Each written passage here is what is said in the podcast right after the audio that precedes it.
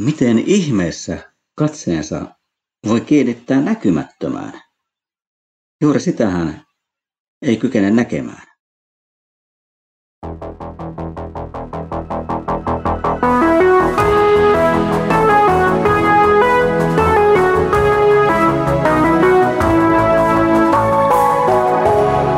Kirjoitusten pauloissa.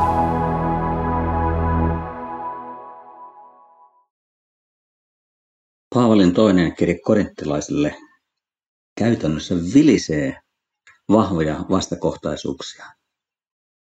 Ylipäätään meidän elämämmehän on elämää vastakohtaisuuksien jännitteessä ja vaikutuspiirissä. On terveys, mutta on myöskin sairaus. On lepo, on väsymys, on tyytyväisyys ja on ankeus. Näitä riittää loputtomiin. Tässä kirjassa Paavali mainitessaan näitä erilaisia vastakohtaisuuksia kaiken aikaa lähtee siitä suuresta kysymyksestä ja vastakohtaisuudesta, joka vallitsi korinttilaisten eritoten näiden uusien opettajien ja Paavalin ja hänen sanomansa välillä. Missään muualla toisessa kirjeessään Paavali ei avaa niin avoimesti ja syvästi omia tuntemuksiaan kuin mitä tässä kirjeessä.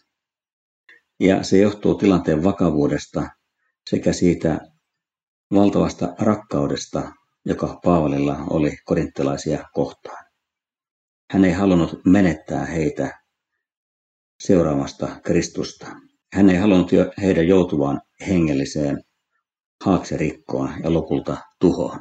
Tässä elämässä yksi keskeisiä taitoja ja välttämättömyyksiä on kyky tehdä oikeita arvosteluita. Oikea arvostelukyky ja sen mukaan sitten omassa elämässä toiminnan tekojen muuttaminen. On helppo ajatella, että siellä, missä, kuten Paavali elämässä, asioissa on paljon toivomisen varaa. Sillä joutuhan Paavali kohtaamaan ahdistuksia.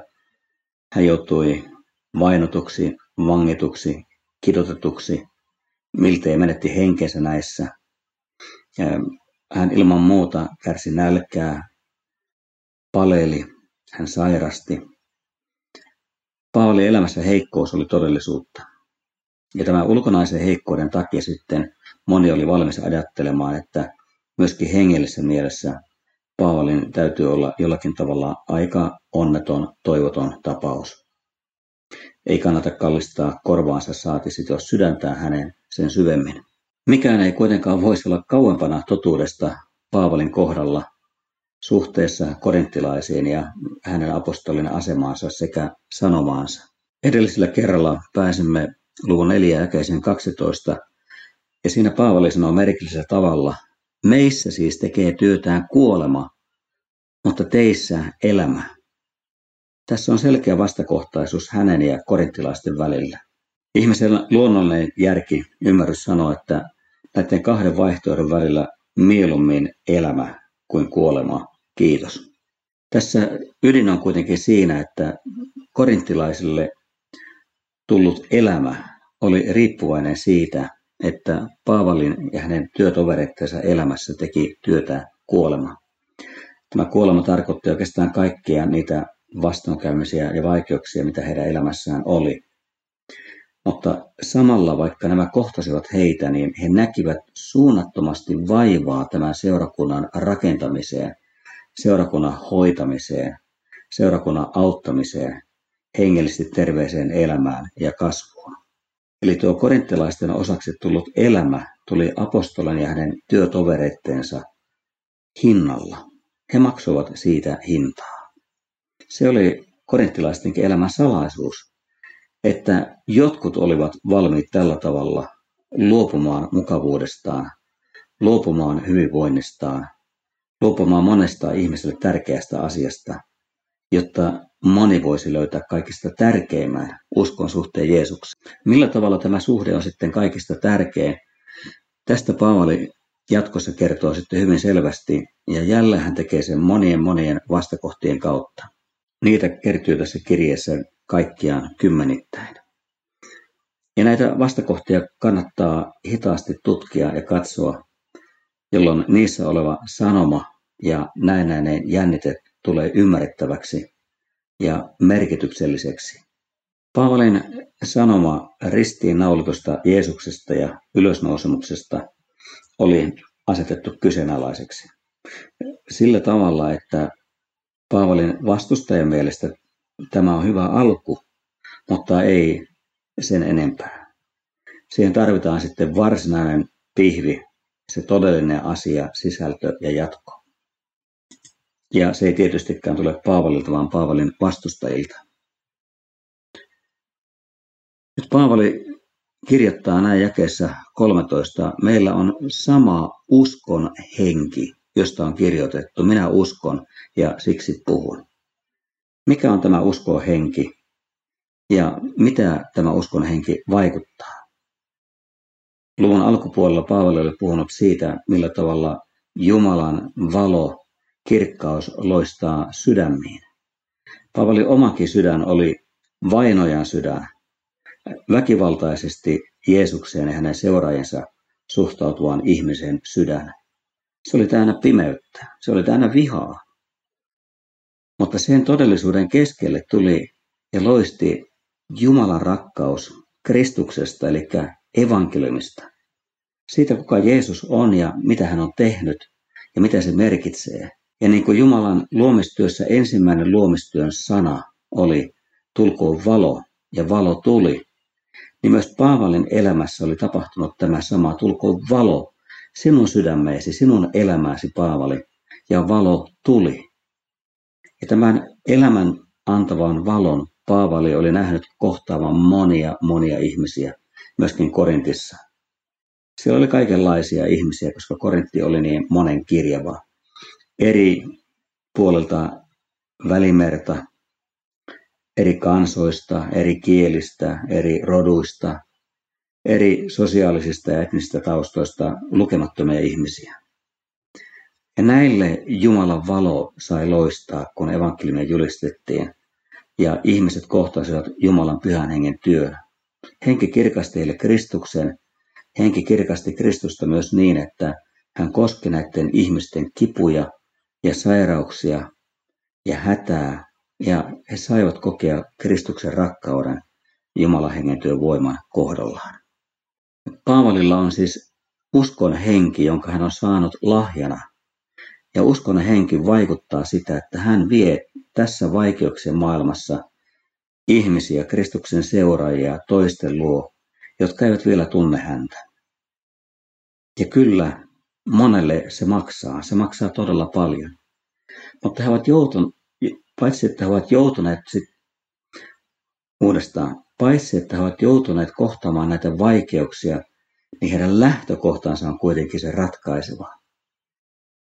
He ovat tulleet osalliseksi jostain sellaisesta, mitä mikään mahti maailmassa eikä mikään voima tässä elämässä voi ottaa heiltä pois. Paavali kirjoittaa jakessa 14, me tiedämme, että hän, joka herätti kuolleista Herran Jeesuksen, Eli tässä oli historian käännekohta. Ylösnouseen Jeesukseen elämä on uusi Jumalan luomistyö. Jumala näytti, miten hän hyväksyy poikansa täydellisen uhrin, mutta samalla Jumala myöskin antoi Jeesukselle uuden kirkastetun ruumiin. Ja tällä tavalla kuolleiden ylösnousemus on alkanut. Ja se tulee jatkumaan. Hän, joka herätti kuolleista Herran Jeesuksen, herättää Jeesuksen tullessa meidätkin ja tuo meidät eteensä yhdessä teidän kanssanne. Uskon tiellä on valtava päämäärä. Ei edes hauta ole lopullinen Jeesuksen seuraajan jäämispaikka. Se, joka vaipuu hautaan, mutta joka on turvannut Kristukseen, saa kerran nousta katomattomaan elämään. Tämä kaikki tapahtuu teidän takianne, jotta yhä enenevä armo synnyttäisi yhä useammissa runsasta kiitollisuutta Jumalan kunniaksi. Voiko olla se ihmeellisempää seikkaa? Me kaikki olemme kuolevaisia. Kukaan meistä ei voi välttää kuolemaa ja katovaisuutta. Joitakin se pelottaa, jotkut tunnustavat, että se ikävystyttää heitä, sen miettiminen. He eivät halua ajatella sitä, koska heille tämä elämä ja siinä oleva on niin tärkeä ja rakas, että ei viitsi tai ei halua katsoa sitten, kun kaikki tulee päättymään. Mutta Paavali vetää suuren salaisuuden edestä verhon avoimeksi. Meidän kaikkien oma tie johtaa väistämättä kuolemaan, mutta on yksi tie, joka on poikkeus. On yksi tie, joka johtaa kirkkauteen, joka johtaa riemuun, joka johtaa yhteyteen, joka johtaa onnellisuuteen ja iloon, joka ei tule koskaan päättymään. Tämä on niin valtava asia, että kun tästä on osallinen, jos tämä on kirkastunut ja tästä elää, niin sitä ei voi olla kertomatta toisille. Se täytyy jakaa ja toistenkin täytyy saada tulla siitä osalliseksi. Koska jos he eivät tule, niin sitten heillä on vain oma elämän katoavuus ja inhimillinen toivottomuus lopulta edessä. Mutta Jeesuksessa kuoleman valta on murrettu.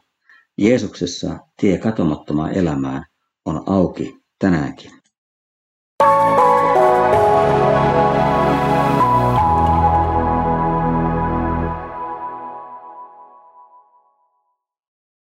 Koska tämä on todellisuutta, niin huolimatta niistä vastoinkäymisistä, joita Paavalilla työtovereine oli, niin he eivät anna periksi. Hän ei anna periksi. Hän kirjoittaa, sen tähden me emme lannistu. Kyllä varmasti Paavalin sattui inhimillisesti hyvin syvästi tämä Korintin vakava ja huolestuttava tilanne. Mutta se ei saa häntä luovuttamaan. Hän ei laita hanskoja tiskiä ja sano, että pitäkää tunkkiin ne korinttilaiset. Me emme halua teidän kanssanne olla enää missään tekemisissä. Päinvastoin. Tämä työ, se on kuluttavaa. Ja inhimillisesti ajatellen voisi valita vaikka kuinka monta eri toisenlaista tietä, joka olisi helpompi. Mutta ne helpommat tiet päättyvät lopulta kadotukseen. Tämä tie vie elämään. Vaikka ulkonainen ihmisemme murtuukin, niin sisäinen ihmisemme uudistuu päivä päivältä. Jälleen kaksi vastakohtaisuutta. Ulkonainen ihminen, sisäinen ihminen. Ulkonaisesti Paavali kärsii, joutuu maksamaan työssä hintaa siitä, mitä se hänelle tuottaa, mutta sisäinen, eli uusi luomus Kristuksessa, uusi ihminen, jolla on yhteys Kristukseen, jossa pyhä henki asuu, tämä uudistuu. Se ulkonainen ihminen murtuu ja joka tapauksessa meille kaikille käy näin, että me vanhenemme, me heikkenemme, me sairastumme ja lopulta kuolemme. Mutta samanaikaisesti tämä sisäinen ihminen vahvistuu ja lopulta se tulee voittajana olemaan täydellinen. Ja niin tämä hetkellinen vähäinen ahdinko, Paavali on todella rohkea, kun hän sanoo, että vähäinen ahdinko. Kun ihminen ahdinkojen keskellä, niin ne tuntuvat suunnattomilta. Ne tuntuvat päättymättömiltä ja tuntuvat ylivoimaisilta. Ja ihminen ei näe pääsyä ulos, ellei hänellä ole elävä toivo, joka kannattelee häntä, joka, hänettä, joka on häntä itseään suurempi. Ja niin tämä hetkellinen ja vähäinen ahdinko tuottaa määrättömän suuren ikuisen kirkkauden. Ja tähän todellisuuteen hän haluaa kiinnittää sisäiset silmänsä, mielensä. Siksi hän toteaa, että emme kiinnitä katsettamme näkyvään. Jos korinttalaiset kiinnittävät katsensa näkyvään, varsinkin Paavalin kohdalla, niin he toteavat vain, että tuo kaveri on täysi luuseri. Hän on pelkkä häviäjä. Ei häntä kannata kuunnella, eikä hänen opetukselleen kannata antaa sijaa elämässä. Täytyy olla jotakin mahtavampaa, jotakin valovoimaisempaa, jotain voimakkaampaa. Ja Paavali vastustajat lupasivat, että heillä sitä kyllä on. Mutta usko haastaa meidät ja usko on katseen kiinnittämistä ei näkyvään, vaan näkymättömään.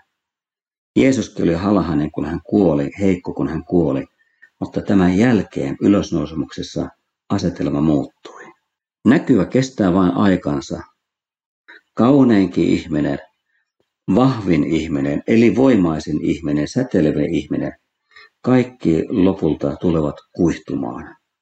Kaikki lopulta tulevat vaipumaan ajan unholaan, historiaan. Mutta näkymätön kestää ikuisesti. Ja silloin, ollakseen tästä osallinen, on katsottava saatava katsoa Kristukseen ja ymmärrettävä, kuinka hän on todellinen, hän on elävä ja hän on uskollinen. Se, joka turvaa häneen, ei joudu häpeään, vaan hän saa periä elämän. Mihin sinä haluat kiinnittää katseesi tänään?